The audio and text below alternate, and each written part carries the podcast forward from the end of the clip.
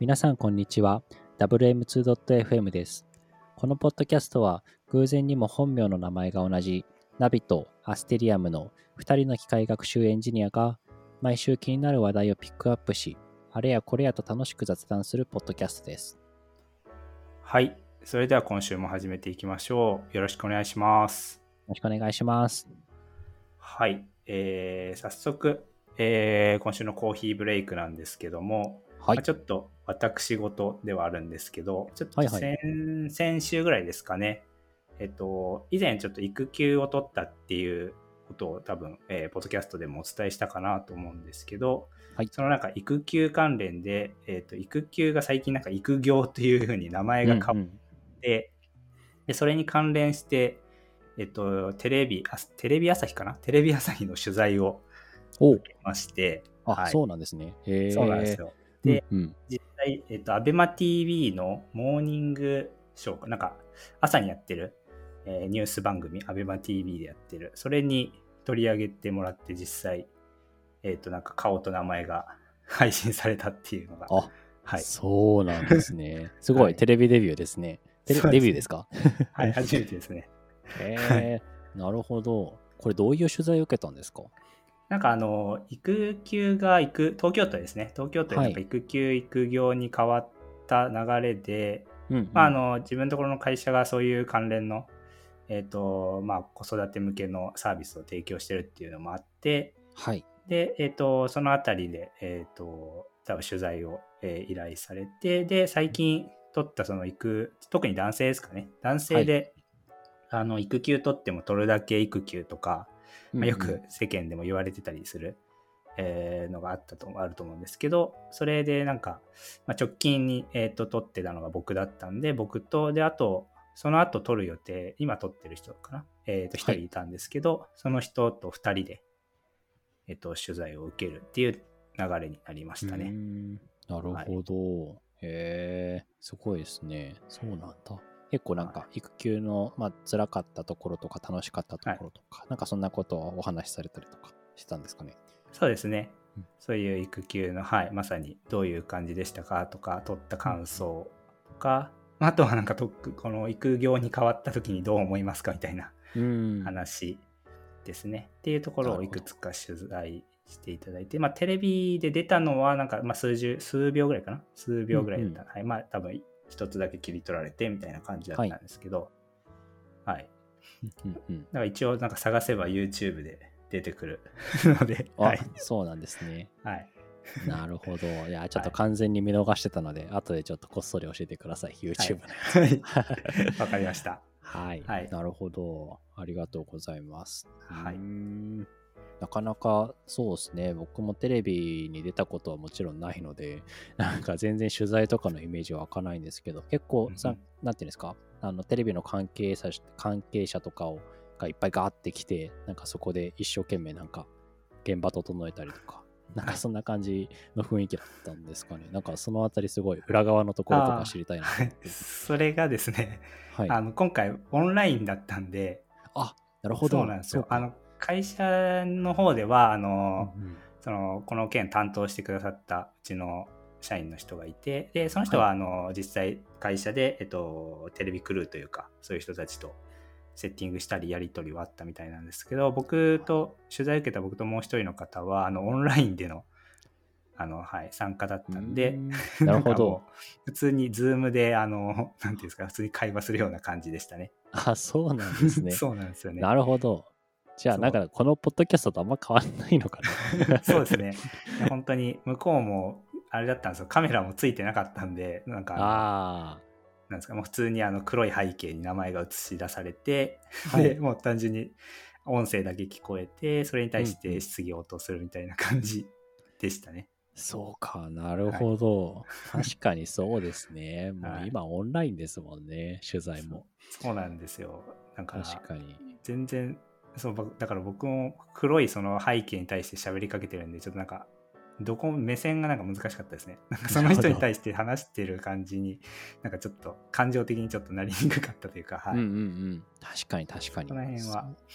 ありましたね。なるほど、いや超納得しました。なるほどですね。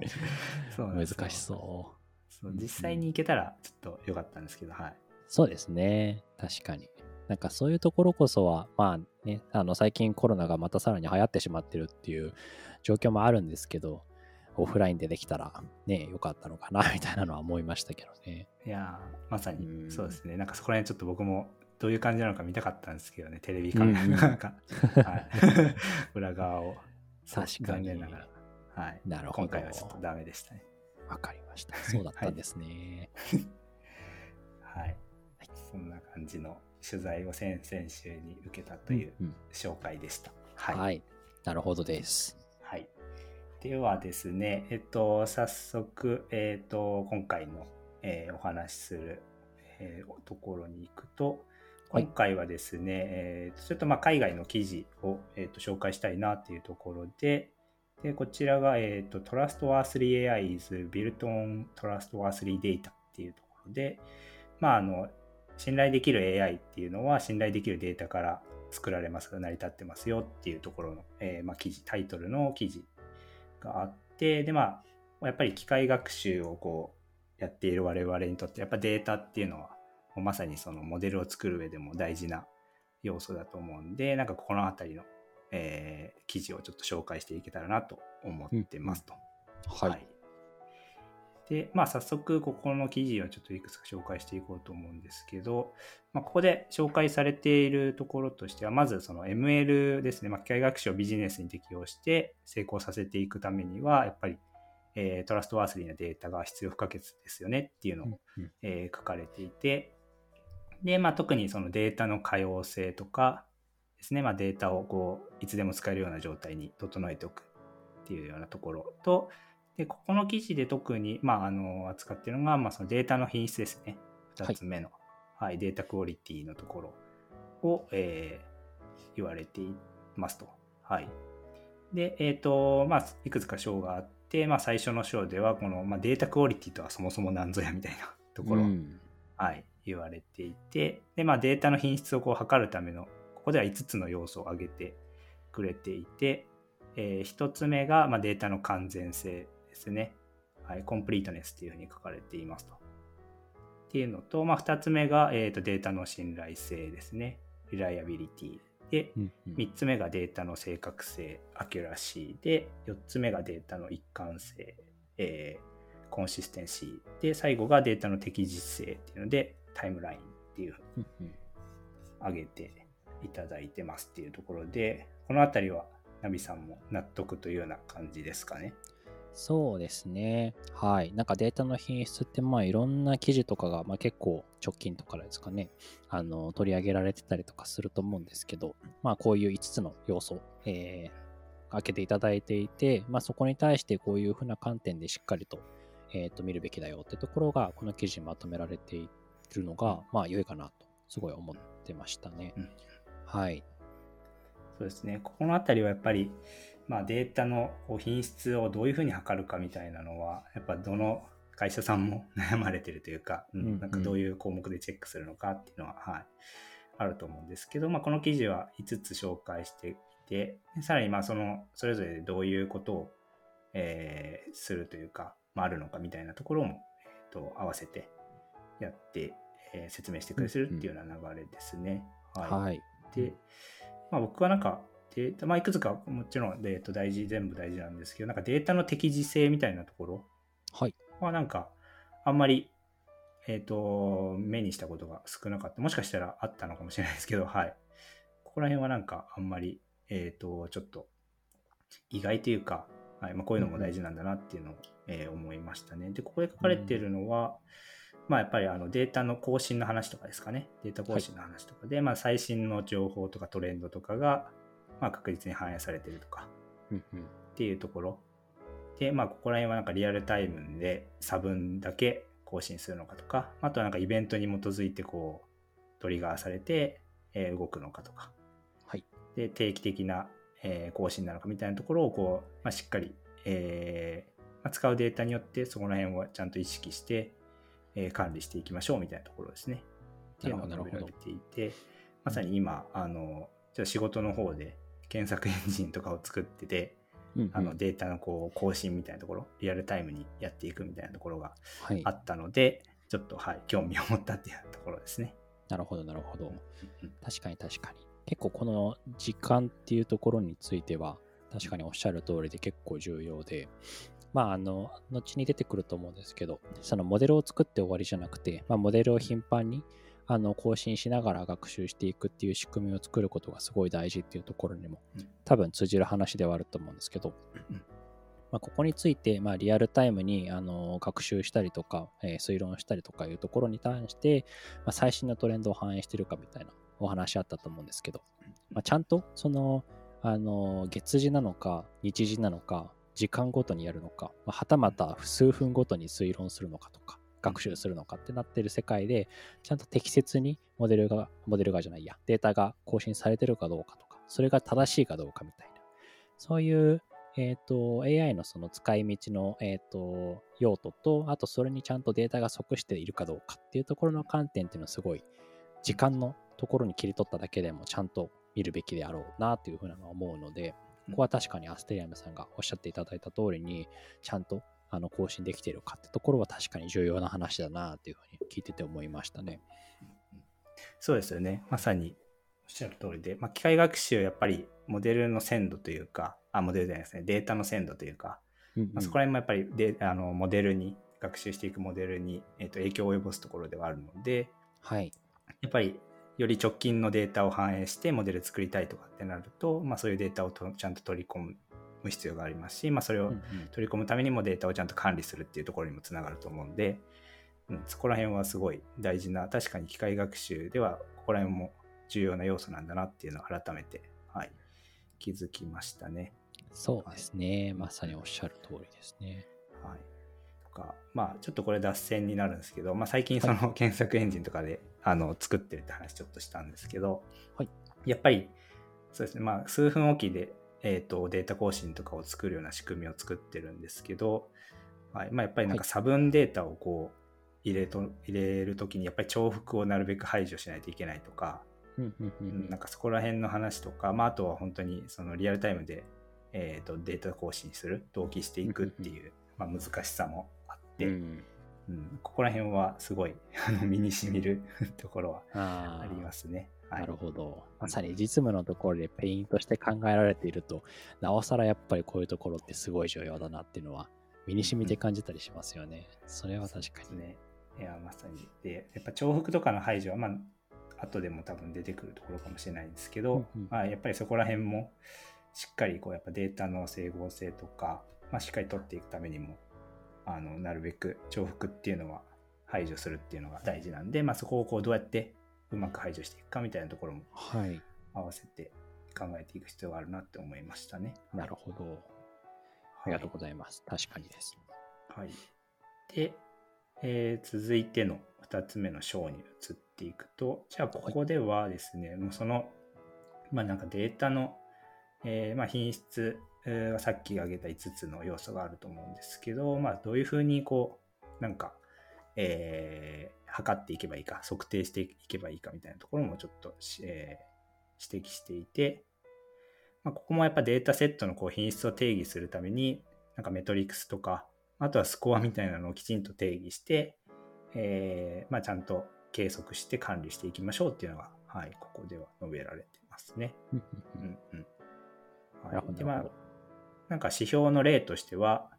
まあ、様々なこう属性というかカラムですかね、まあ、系列のデータに対して、まあ、値の欠損の数とか、はい、値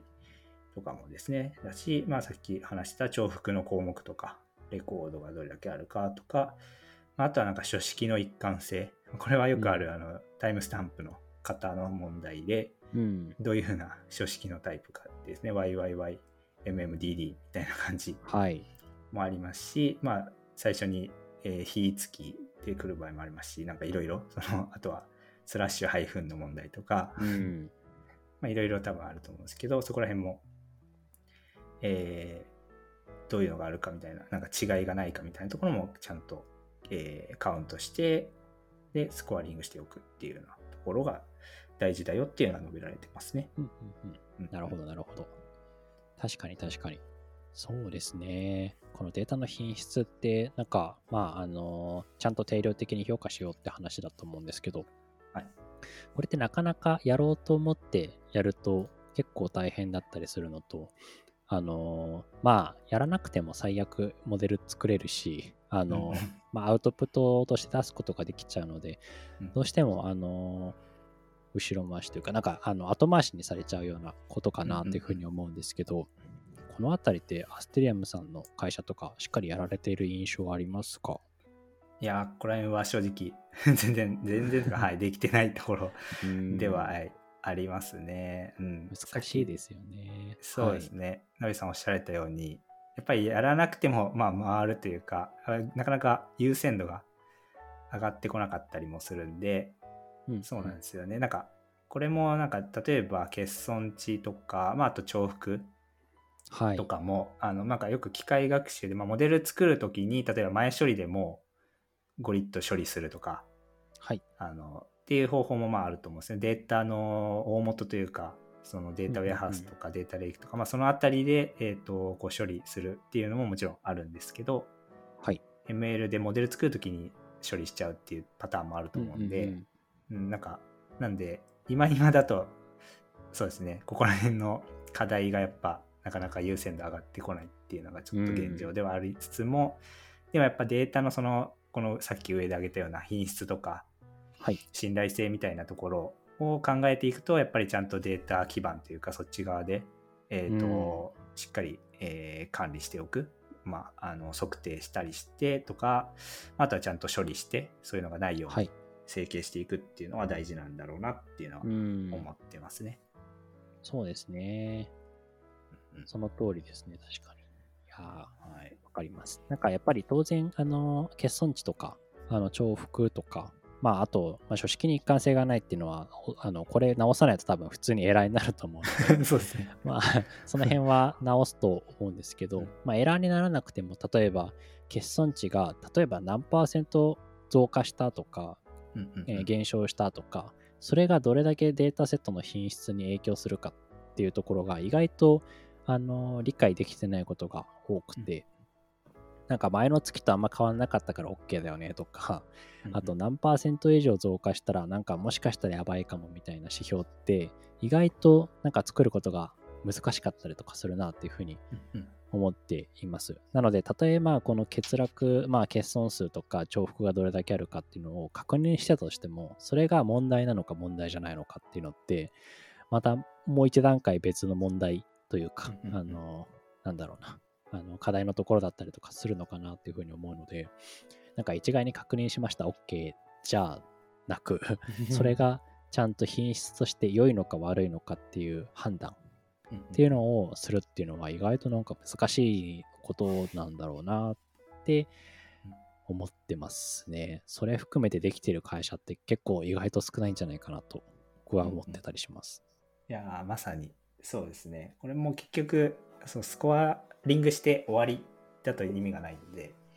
それをこう、どう活用するかっていうところも合わせて考えていかないと、ダメだなっていうのは、思いますね。例えば、欠損値が増えすぎてるとか、なんか入力されてない項目が多いとかって、もしそういうデータが来た場合にやっぱり結局はそれを使った機械学習、例えば機械学習に適用するとなったらそういうモデルにもやっぱ影響は出てくると思うんで、はい、そこら辺もやっぱり、このデータの、欠損とか重複とかが多かった結果、機械学習モデルにも影響を及ぼす可能性があるから、なんかそこら辺を、管理するとか、やっぱりなんかそこら辺に後の、ナビさんがさっきおっしゃられた部分で、何に使うかみたいな、そこら辺も含めてちゃんと考えないと、ただスコアリングして終わりだとなんかそれで満足しちゃって、そうですね、ダメだなって思うんで、なんかこれをスコアリングした結果どういうことがいいのかとか悪いのかみたいなところも合わせて考えていく必要はあるなって思いましたね。そうですね、おっしゃる通りだと思ってます。確かにここら辺はなかなかやっぱなんかスコアリングはなんかやろうと思えばできなくはないと思うんですけど、確かにでもそれで終わりじゃ意味ないと思うんで、なんかそれを活用しないと意味がないんで、確かにそこら辺は結局その後のモデル作った時の例えばそれがどう精度と相関があるのかとか、はい、うん、なんかそこら辺も分析できるとなお良いっていうような感じですかね。うん、うん、確かに。はい、まあでもちょっとここら辺は難しい領域かなって思いますね。なかなかそうですね。大事ではあるもののって感じですけど。はい、はい、そうですね、はい。ちょっとそのうち身に染みるかもしれないですね。はい。はいはい、では次ですね。でここは3章というか3つ目のところで挙げられているのは、まあ、じゃあどのようにこのギャップを確認するかみたいなところが、うんうん、まあ、このさらに問題が生じないためにギャップをどう確認するかみたいなところですね。はい、はい、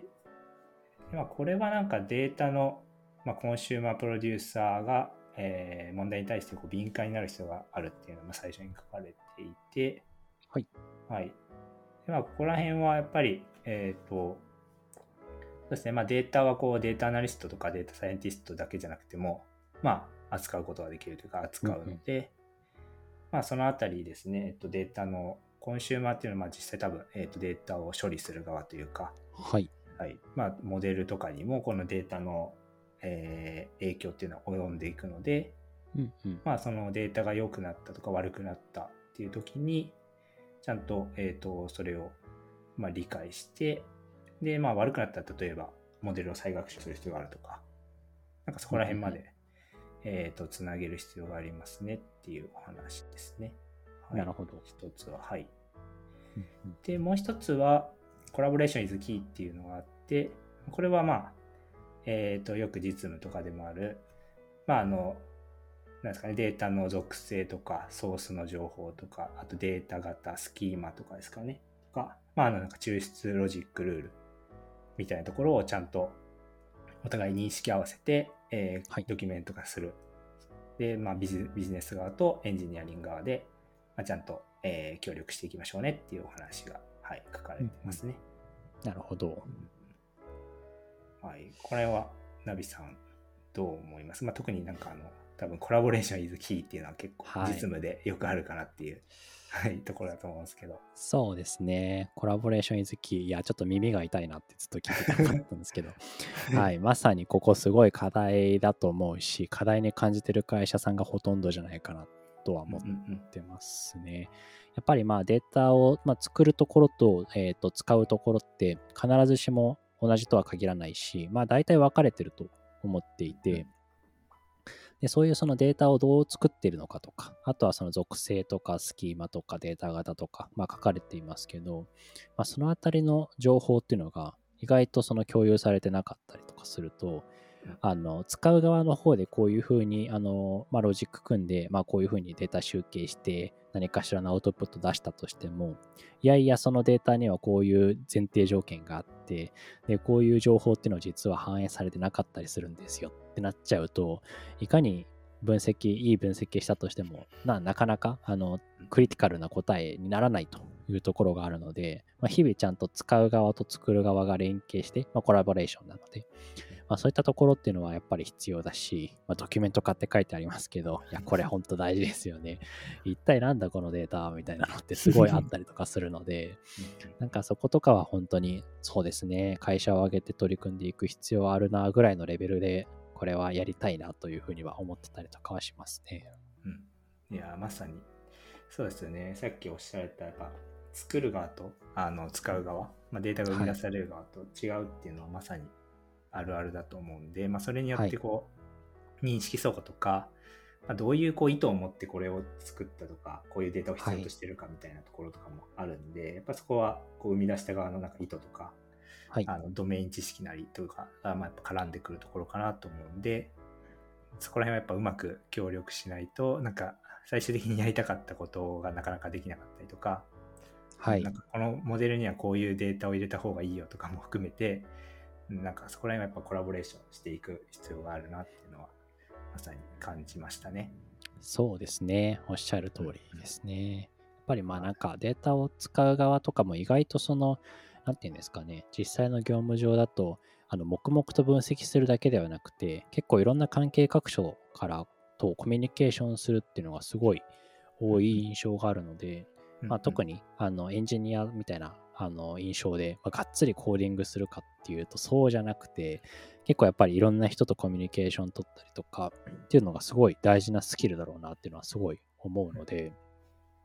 普通のエンジニアっていうとあれですけど、それ普通のエンジニアと比べると結構データを扱う人たちって日々コミュニケーションがすごい大事な気がするなっていうのは、ちょっとこの話と少し、飛躍しちゃうかもですけど、そういうコミュニケーションをするような頻度っていうのは高いなってちょっとふと思ったりとかしました。そうですよね。僕も最近特にこの前の勉強会でも学びがあったんですけど、はい、やっぱデータをどういうデータを、そもそも使えばいいかとか、そこのモデルを作る上で、そもそもの例えば機械学習のタスクを考える上でやっぱどういうデータを使えばいいとか、どういうタスクに落とし込めばいいかみたいなところも含めて、やっぱビジネスサイドとうまくコミュニケーションする必要があって、でそこがやっぱなかなかまだまだ多分そういうところまでできる人っていうのは少ないのかなっていうのは印象としてありますね。やっぱモデリングみたいなところはもちろん一定できる人多分最近は増えてきてると思うんですけど、それのより上段というか、そもそものこのタスクをどう設計するかとか、っていうところをどういうところのデータを引っ張ってきたらいいのかみたいなところも含めて、データの理解とかもですね、そこら辺をなかなかやれる人ですかね、ビジネスがうまく、そこら辺はやっぱ今後もより需要は高そうかなっていうのは思いますね。なるほど。確かにそうですね。意外と機械学習エンジニアだから機械学習のモデルを作ってれば OK なのかって言われるとそうではなくて、むしろモデル作る時間よりもこういうところをちゃんと議論したりとか、そういう時間の方が多い印象があるし、そっちの方が大事なのかなっていうふうに思うので、たまに自分ってエンジニアなんだっけって忘れるときはあったりしますね、業務やってるときとか。いやでも、まさにでもここら辺がやっぱちゃんとしっかりしないと後続の処理にもやっぱ影響あるんで、そうですね、大事だと思います。本当に、大事かなって思いますね。はい、ありがとうございます。で、最後4章で、はですね、これはですね、どのようにして、ギャップを特定していくかみたいなところですね。っていうのがあって、ここで大きく2つ述べられていて、一つはイテレーション、継続的な取り組みというか反復みたいなところ、あともう一つはそのモデルの定期的な監視みたいなところですね。述べられていますっていうのは、もうこれはまさに機械学習でもう MLOps の文脈とか、でもよくあるところで、継続的な取り組みみたいなところで、一回モデルを作って終わりじゃなくて、予測値をちゃんと監視するとか、モデルの性能メトリックスとかですね、ちゃんと監視して、定期的なモデルの更新で、その更新もどういうタイミングでするのかみたいなところを含めてイテレーションを回していくっていうのは、大事なところっていうのは、再度述べられてるっていうところですね。そうですね。ここはもう本当にいろんなこの記事以外でもいろいろ述べられてるところがあるので、結構重複する内容かなというふうに思うんですけど、やっぱ大事ですよね。モデル作って終わりだったらもう本当にどんどんデータの価値も変わってくるし、内容も変わってくるので、当然精度は落ちるよって、昔から言われてると思うんですけど、それ以上にやっぱり最近はちゃんとそのモニタリングする、体制を作るであったりとか、そういうところもしっかりやりましょうみたいなところもすごい言われてるような傾向があるのかなというふうに思うので、ちゃんとそのモデルの定期的な学習の枠組みを作ると同時に、どういう観点で、どういうふうな内容をモニタリングするのか。で、それが実際のビジネスの KPI にどう紐づくのかっていうところまでちゃんと落とし込んで考える必要があるなっていうのは、僕もすごい同意します。そうですね。まさにおっしゃるところで、やっぱりモデルを作るフェーズよりモデルを監視していくフェーズの方が多分、運用としては長くなっていくと思うんで、やっぱりこれは本当に大事で、前回というか、少し前ですね、お話ししたモニタリングのところでも、あったと思うんですけど、まあ、やっぱデータの分布、ドリフトとかが起こる、まあ、それをちゃんと検知するとか、でどうして起きたのかみたいなところの原因の分析とか、はい、まあ、含めてそういうのができる体制、仕組みみたいなのはやっぱり、整えていく必要があって、確かにさっき、ナビさんもおっしゃられたように最近やっぱここら辺の、まあ、オペレーションのところですかね、まあ、オプスの部分が、はい、よあの注目されているなっていうのが僕も、はい、感じるところですね。なるほど、そうですよね、確かに、なかなかね、あの頭では分かっているものの、まあ、難しかったりとかするところはあるかなっていうふうに思いますよね、このあたりの領域ですね。そうですね、そうですね、これは本当に、まあ、なかなかなんですかね、あのモニタリングとかだとやっぱりなんか精度っていう、 こう一つの分かりやすい指標があるんで、なんかそれを追求していけばこう、まあ、ゴールが見えるというか、ある程度なんかあるなっていうのは思うんですけど、はい、オペレーションの方の運用の方に回っていくとなかなか正解とかは特にないので、そうですね、なんか何をこうもうゴールじゃないですけど目的としてあの、はい、動いていくかみたいなところはちゃんと、意識してとか、まあ、考えていく必要があるのかなっていうのは思いますね。うん、やっぱり最終的には、はいはい、あのビジネスを、まあ、うまく成功するっていうところ、まあ、ML がビジネスにこう価値を発揮するみたいなところですね、はい、まあ、最初のこの記事でも紹介されてた部分だと思うんですけど、まあ、それに向けてやっぱり、あのちゃんと性能っていうのを、まあ、ビジネスメトリックスとちゃんと紐付けられる、必ずしも紐付けられるとは限らないと思うんですけど、はい、まあ、なんかそこら辺の性能とビジネスのメトリックスとの関係性をしっかりチェックしていくとか、モニタリングしていってちゃんと、まあ、なんか下がってきたアラートを上げて、まあ、改善につなげていくみたいなところとか、あとはなんかデータの、そうですね、なんか性能が悪化した時にちゃんとこうデータがあのなんかおかしいんじゃないかみたいなところまで最終的にこう、なんですかね、フィードバックというか、はい、して、でそこら辺の原因とかまであの分析していけるこう仕組み体制とかが出来上がると、本当になんかあの堅牢なこうチームというか、あの強いチームなのかなっていうのは思いますね。そうですね、はい、そこまでできるともう結構あのビジネスに対して機械学習が貢献できるような座組が、はい、できるし、あとは何らかのその異常が発生した時にもすぐ対応できるっていう、まあ堅牢なシステムが出来上がるようなことが、まあ、想像できるので、はい、やるからにはそこまでしっかりと取り組みたいですよね。そうですよね、やっぱり、はい、なんかモデル作ってあのこう出して結構満足しちゃう、はい、ところもやっぱ多いし、やっぱなんかモニタリングとかってもちろん大事っていうのは皆さん分かってると思うんですけど、なかなか人が少ないとやっぱ回りにくいところでもあるので、そうですね、どうしても二の次になっちゃう感じはしますよね。そうなんですよね。なので確かにそこら辺もあのモデル再学習するために、はい、どういうタイミングでするかとかのルールとかもあの整備したりとか、本当にいろいろとここはやることがあるなっていうのを、思いますね。そうですね。いや、本当にそう思います。はい、まあ、やっぱここら辺がしっかりできてる組織は、なんかやっぱ信頼できるあの AI というか機械学習のこうシステムを回してるなっていうのは改めて感じるところですね。はい、そうですね。はい、というところですね。はい、はい、ではですね、まあ、今日はですね、まあ、価値ある、データが、まあ、価値ある AI を生み出すっていうところを、まあ、タイトルというか、まあ、記事を、紹介させていただきました。で、まあ、ナビさんといろいろと、はい、データの品質とか、っていうのがどのようにこう、ビジネスと紐づいていったりとか、まあ、あと重要性みたいなところですね。まあ、ここをちょっと実務で の経験というか、はい、体験を、話しながらよく議論できたかなと思いますというところで、はい、また次回、お会いできればなと思います。ありがとうございました。ありがとうございました。